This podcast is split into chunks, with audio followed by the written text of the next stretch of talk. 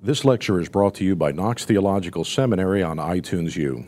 Knox is a seminary in the tradition of the Reformation that exists to educate men and women to declare and demonstrate the gospel of Jesus Christ. Our prayer is that this teaching will be beneficial in your Christian life and ministry.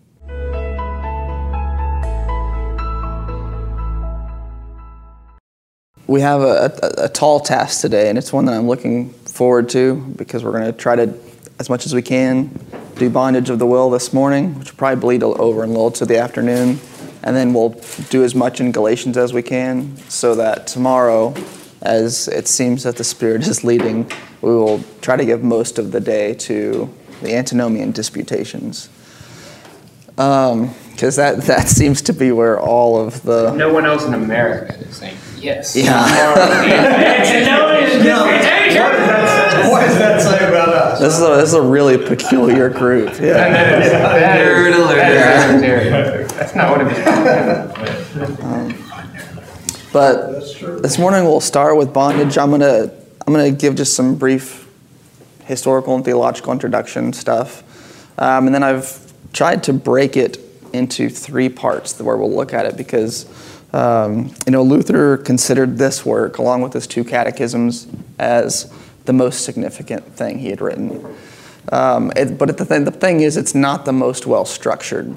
Um, the thing is hard to follow in having a sort of coherent order because of how, particularly how he's responding to Erasmus. Um, so, what we'll try to do is group ideas together and discuss them that way. And we're not going to be able to talk about everything. Um, I think, particularly how Luther talks about the clarity or the perspic- perspicuity of Scripture. That's something we'll probably just have to set aside while we chase other topics. We don't care about that. I brought that up two days ago, and here you are just blowing me off. I know. Just read page 73 and 74. That'll do it. You dumb Erasmus, you can't read Scripture. um, as I like to do, I want to illustrate first um, for Luther how this theology plays out in the Small Catechism. Um, so, in the third article of the Creed, it says, you know, I believe in the Holy Spirit, one holy Christian church, so forth and so on. Luther says, What is this? And the, the answer of what the, the, the article of the Holy Spirit means for me is that I believe that by my own understanding or strength, I cannot believe in Jesus Christ, my Lord, or come to him but instead the Holy Spirit has called me through the gospel, enlightened me with his gifts, made me holy, and kept me in the true faith, just as he calls, gathers, enlightens, and makes holy the whole Christian church. That's a lot of interpretation into the creed. Yeah. yeah. Um, that, that's how he takes it, though, from that, that statement of second level to how do I teach this to somebody else? Um, and really, I think what that sort of statement says for Luther and what bondage of the will says for Luther is the need for apocalypse, the need for something to break through into my life and to release me from the, the various ways that I'm imprisoned. Um, on an existential level, we're all looking for, um, you know, that moment on the Damascus Road when we're struck down and addressed by the voice of the gospel and the word probably in less thrilling ways, of course, but that's exactly how it plays out for all of us. Um, have any of you seen the movie by P.T. Anderson, Magnolia?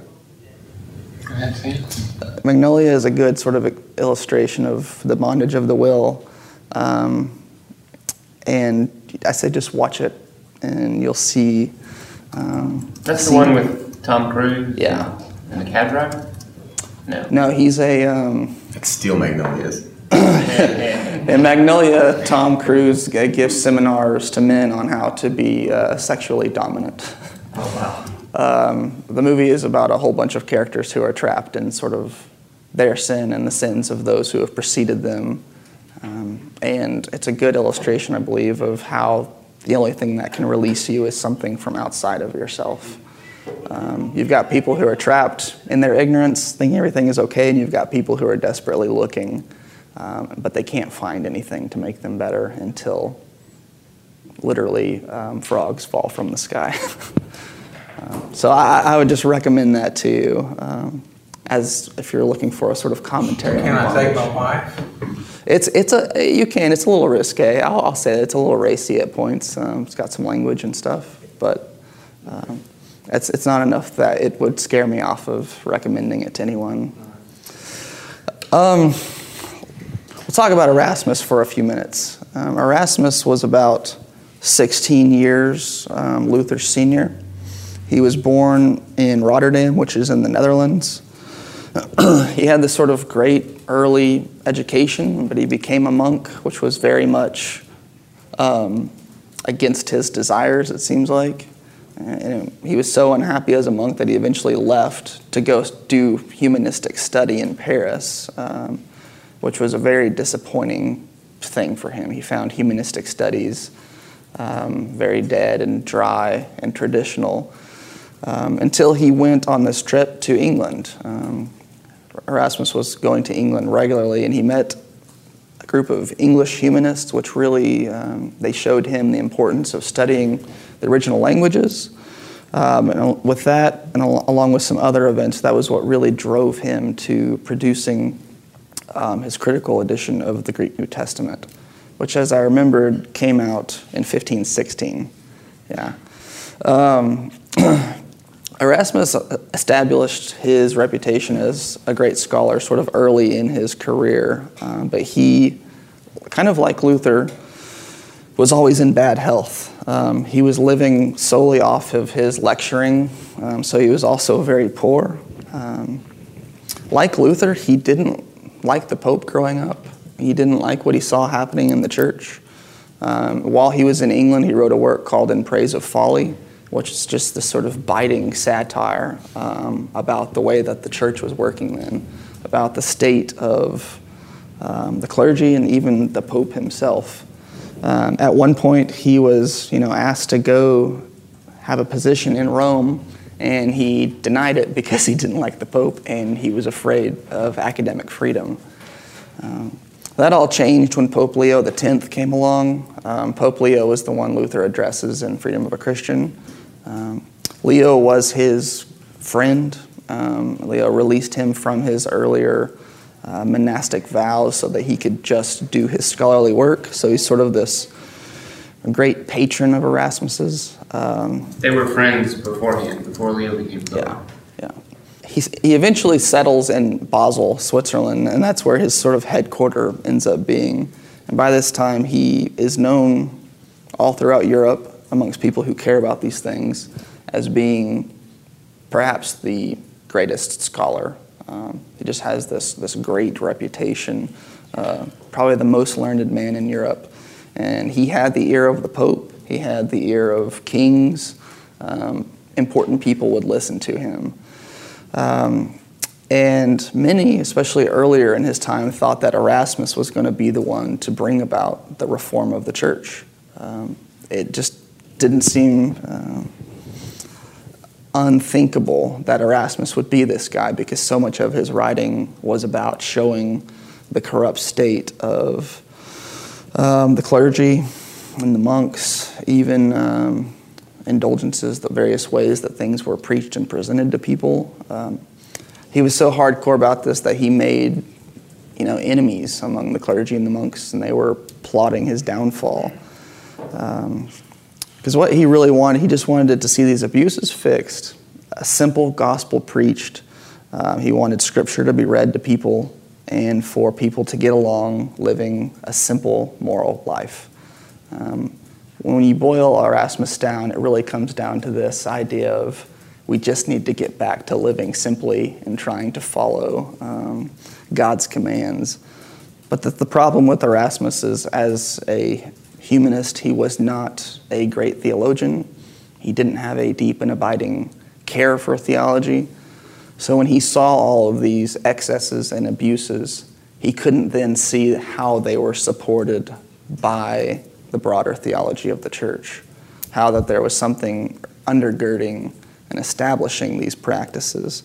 So when he tried to deal with them, it was sort of a, a surface level issue rather than cutting straight to the heart of the matter. Um, we might say that there were, there were really four stages to the Erasmus Luther relationship, which bring us to the bondage of the will. Um, the first is just that after 1517, most people speculated that these guys were on the same side, that they were going to work together, um, even though they were two very different kinds of men. Um, and part of what affected this was that many of Luther's compatriots, such as Melanchthon or a guy named Justus Jonas, they were all friends and deep admirers of Erasmus. So even though Luther himself might not have been, the people he surrounded himself with um, were great admirers of Erasmus. Um, but as you're progressing on from 1517, between that time and 1520, it starts to become very clear um, that these two guys just aren't compatible, um, even down to who are their theological heroes. Um, for Luther, it's Augustine. For Erasmus, it's Jerome. You know, they, they, they just align themselves in ways that um, naturally everything is going to be a battle. Um, and Luther particularly became fed up with Erasmus's non theological approach. He says, You're not focusing on grace in Christ. Um, but he tried to keep his opinions quiet at this time. Even he could see that Erasmus is this great scholar. He wants to leave open the possibility of working with him if um, Erasmus could come around. Because at this point, he sees that Erasmus knows that the Pope and the way that the church is working right now is sort of a plague on the people. So we can all agree together that something has to happen. Um, when Melanchthon arrived in 1518, in particular, that was supposed to be movement towards working together between these two great guys. Did Melanchthon ever study directly under Erasmus, or who was? Where did Melanchthon receive his humanism? Mm, that's a good question. I, he didn't. I don't think he studied under Erasmus. Um, he was in Germany somewhere. I'm pretty sure the name. The name. I'll get back to you on that. Do you know who the English humanists were that kind of turned Erasmus back to Fontes? Hmm. I, I don't. Yeah, the early English humanism is completely off my screen. Yeah. Uh, and I don't. I don't really know how many of them around that time are well-known figures. I could be wrong, but it's not when you read that, that story, it's not something you hear about those guys very often. Um, um, 1520 marks the real break between the two. Um, the distinction between the two became particularly clear in Luther's 1520 um, treatises um, because Erasmus explained that you know, you're, you're attacking the Pope too harshly and you're attacking the monks too harshly. Um, but on the other hand, Erasmus still didn't think that the papal bull, uh, Exsurge Domine, was an appropriate response to these things. Um, above all, the one thing that Erasmus wanted was peace. Um, so even though he wanted to disagree with him, they're always still trying. He's trying to say, Luther, just tone it down a little bit, set it aside, and we'll try to work together. Um, the value of humanism, going back to our Ashley Null class, was to pull all the different voices. If you could pull them into one, that was that was highly prized. Well, I have another question, fundamental question. How was Erasmus solicited to refute? Was that how it happened, refute Luther, or was it the other way around? Uh, what, how did he get called on the draft to play in this baseball game of trying to refute mm-hmm. this mess yeah. that Luther had was making.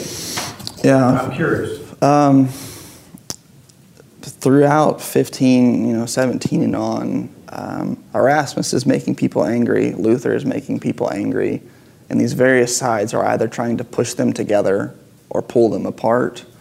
Um, and it eventually just reached a point where I think Erasmus felt compelled to make it clear how he stood in relation to Luther. And that starts to happen about 1523. Um, Erasmus wrote a letter to Zwingli and he critiqued Luther's understanding of paradox and his view of free will. Um, and around that time, Luther started comparing Erasmus's work on languages to Moses. He's done a good job leading us around the wilderness, but he will not bring us into the promised land of theological study. Historical typology. I'm gonna start doing that. Yeah. Start giving you guys Old Testament typologies. We're also Thanks, Dave. eager to Yeah. hear this. We're excited, man. We're excited. Um, I want to be Balaam. Erasmus started writing this treatise, and the, the interesting thing is that Luther found out, and he actually tried to suggest a truce between the two, that the thing not be published, um, because the only thing that's going to happen out of this is greater disunity, um, more fractiousness. And Luther, at this point, thought this is just not necessary between the two of us. Um, Plus, he was writing a thousand other books at the same time. yeah, yeah. So he's not like he's got time to mess with this. Don't give me another book project. Yeah, really. Yeah. Yeah, and that, I think that's part of the reason why this thing is so sort of scattershot organized. It's because it seems like he's got delibero um, servo, that you know, on the free will, sitting there, and he's just okay. I'm gonna. It's just working through it, critiquing it, sort of point by point. Um, What stage are we at? four. Okay. Yeah. Um, Erasmus does go ahead and write it. He writes a letter to the, the King of England and says, The die is cast. Um, I know what I've done now. And it sort of points to this idea that it was a writing that was done out of inner con- or in- compulsion and not so much an inner conviction of its necessity. Um, What? Sorry. Explain why he wrote to the King of England. they were friends.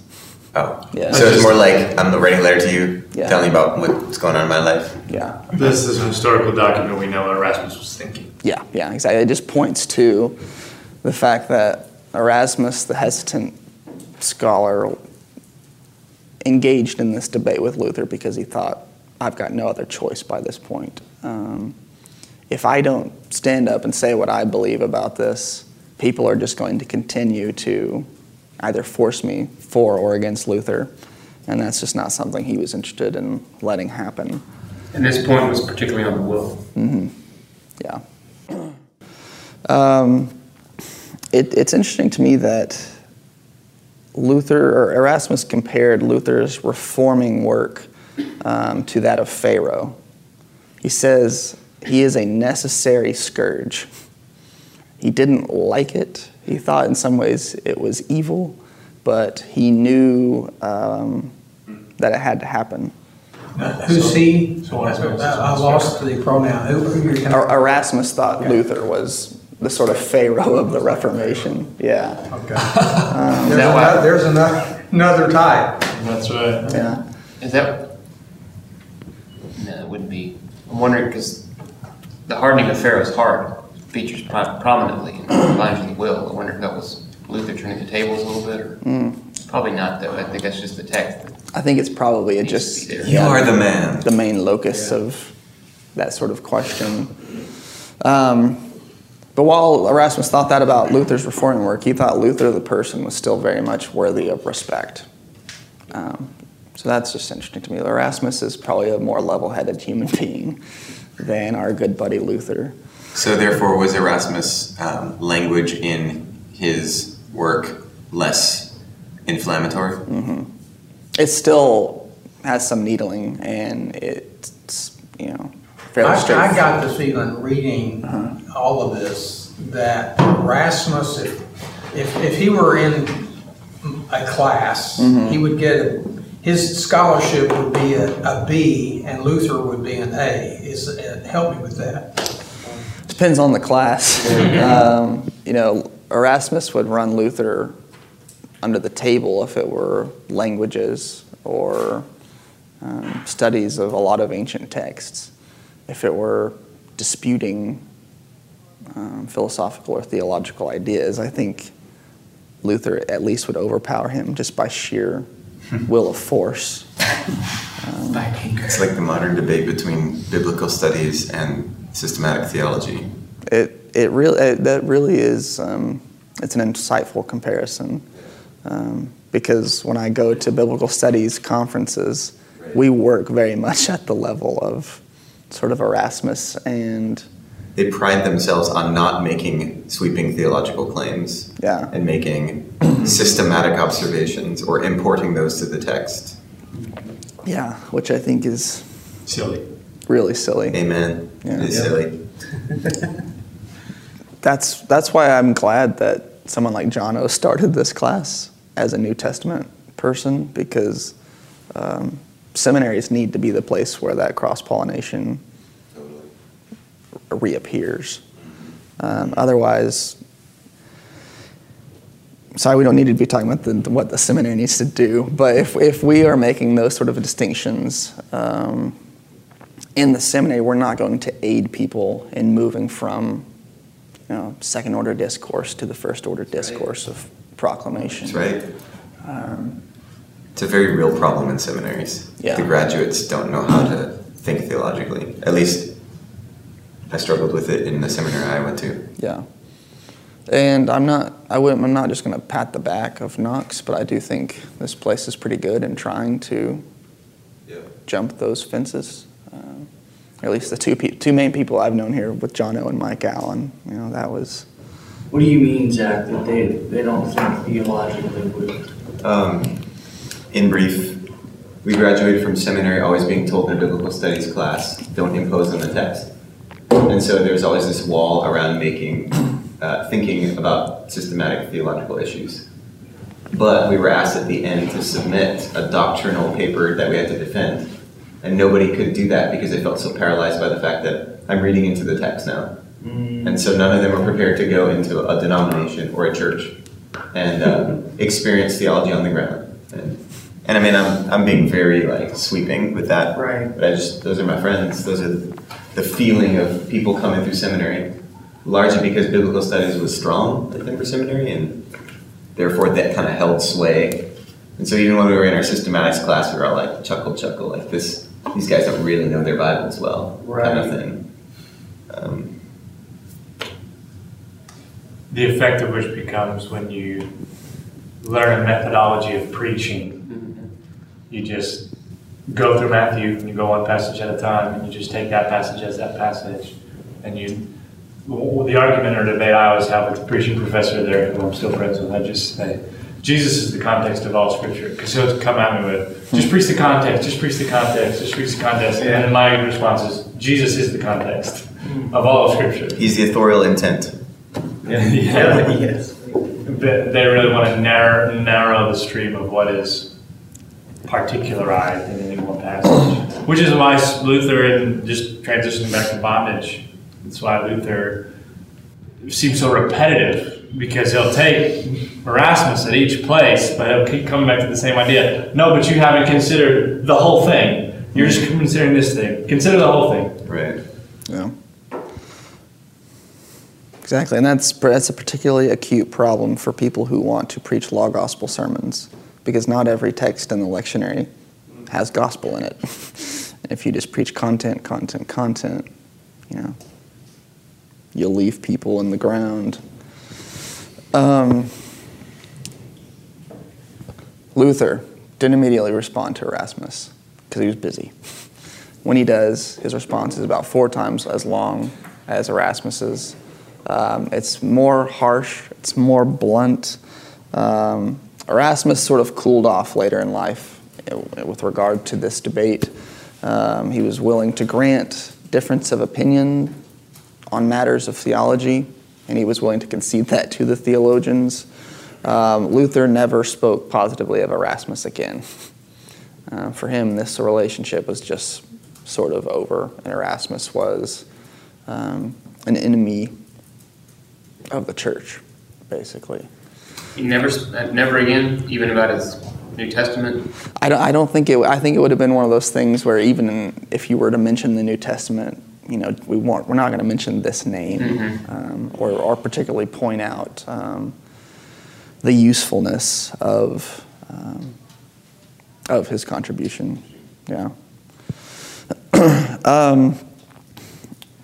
some of the theological introduction I was going to talk about, I'll just leave it to our discussion. Um, one of the basic differences is that Erasmus holds, you know, the humanist or scholastic picture of the division of man, where you are spirit, soul, and flesh.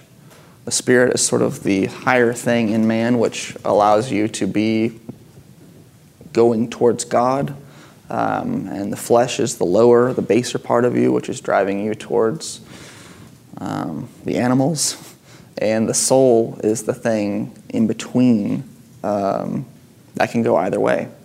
It can choose. It has power to go up or down, to choose grace or to turn away from it. Um, because it's free. And for Erasmus, there is this sense that kind of everything is grace. So that's where Luther continually has to get on to him for saying, You're not being clear about what you're saying, um, about whether the will can do something only with grace or apart from grace, because Erasmus just kind of said everything's grace. You just sort of live in grace, as it were.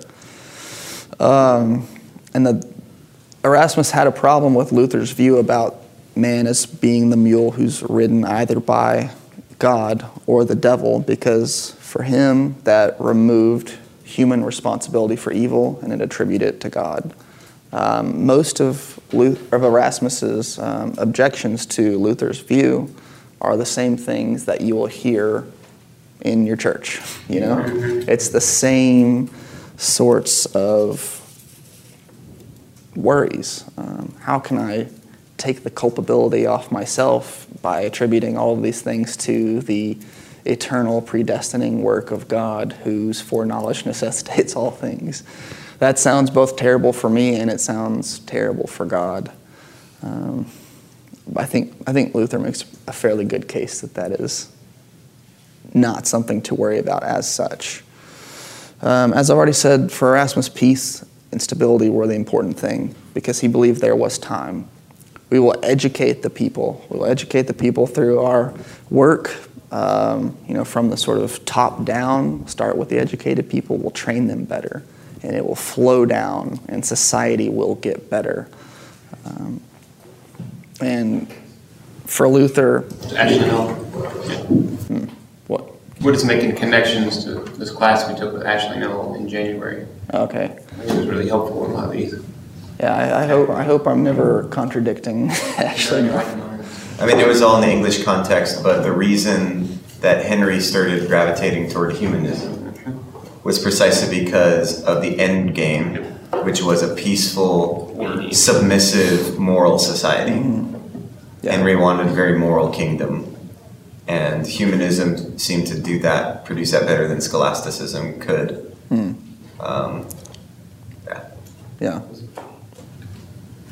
I was just wondering if it was moral, moral or I've always thought about it in terms of obedience. He wanted an obedient kingdom, or was it? I don't know that. I think I don't know that he distinguished between the two. I don't think he would either. Okay, okay. Yeah. Yeah. Because it's all. people to do what he Morality said. is serving the king. which is- Yeah. There we go, okay. Submission. Yeah. Okay, okay. Yeah, morality is doing what I say. Yeah, okay, good. Yeah, because a lot of morality for these guys is, is just simple living according. Yeah, according to sort of clear, straight, you know, easy to see um, premises.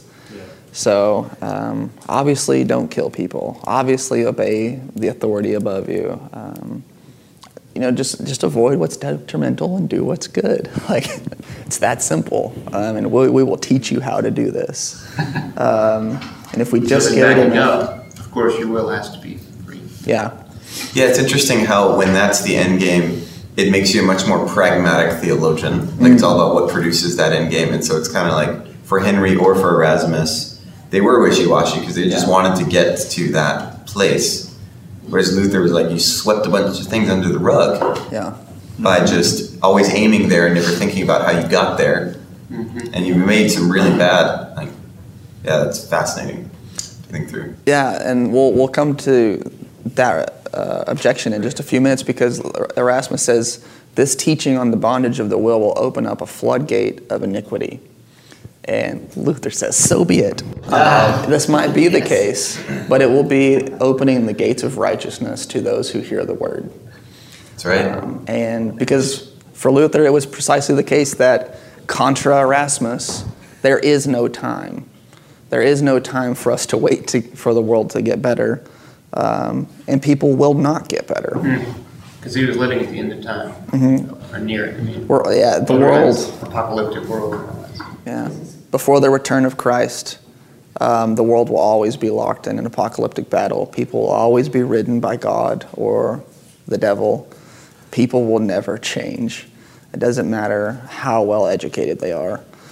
Um, and I, th- I think that's, that's probably true. we, we've not gotten much better since that time. We just find different ways to be bad. Amen. You know, ever, ever. Zip codes don't save us. There's, there's always something in um, human history to remind you that progress is just a myth. Just as there's always things in our daily lives that should point out that progress is mostly a myth.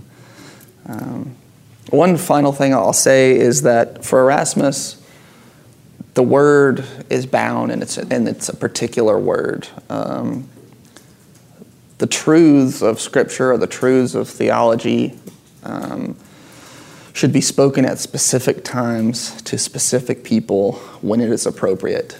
In other words, when it will sort of promote and drive towards the agenda we're looking for. Um, Luther says the word is unbound, it's free, it should be given to all people at all times because all people need to know um, the knowledge of the truth. They all need to be exposed to the light of the gospel. It can't be confined to any time or place, it has to be given to all men and women at all times, as often as, as we are available to do so.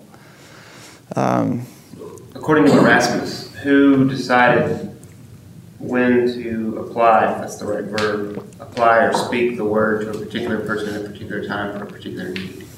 What was the authority that said now, but not now? my, Learned man, or- My inclination for Erasmus is that this line of thinking is not so much for developing a positive theory of when to do it, but it's in developing an argument for telling Luther not to do it. Right. Um, that's always the way this works. Yeah. So he developed that in, reaction to Luther. This wasn't the front end. I, I don't I don't get the sense that Erasmus was thinking a ton about the preaching of the word and that sort of. How does that tie in with ad fontes and back to the source, and freedom of thought, which would be a value of humanism? Let's follow truth, mm-hmm. truth from all different places, whether it's classical or Right. you know non-particular, particular.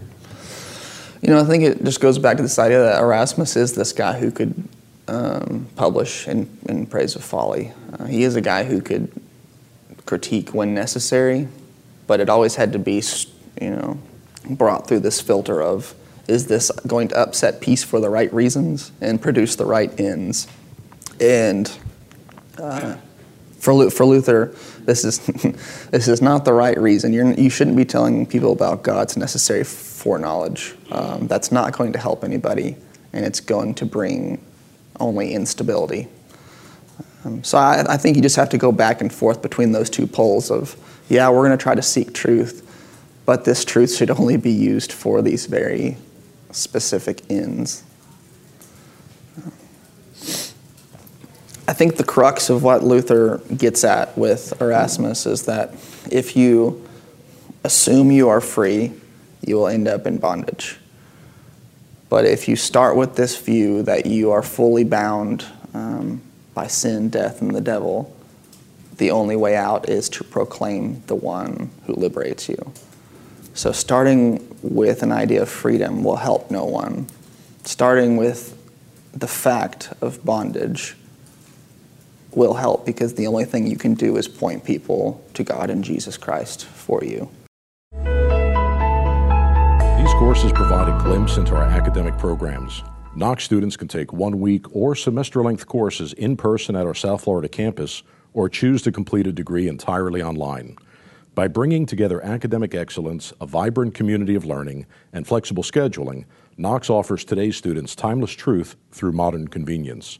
For more information about earning credit toward a master's degree, please visit our website at knoxseminary.edu.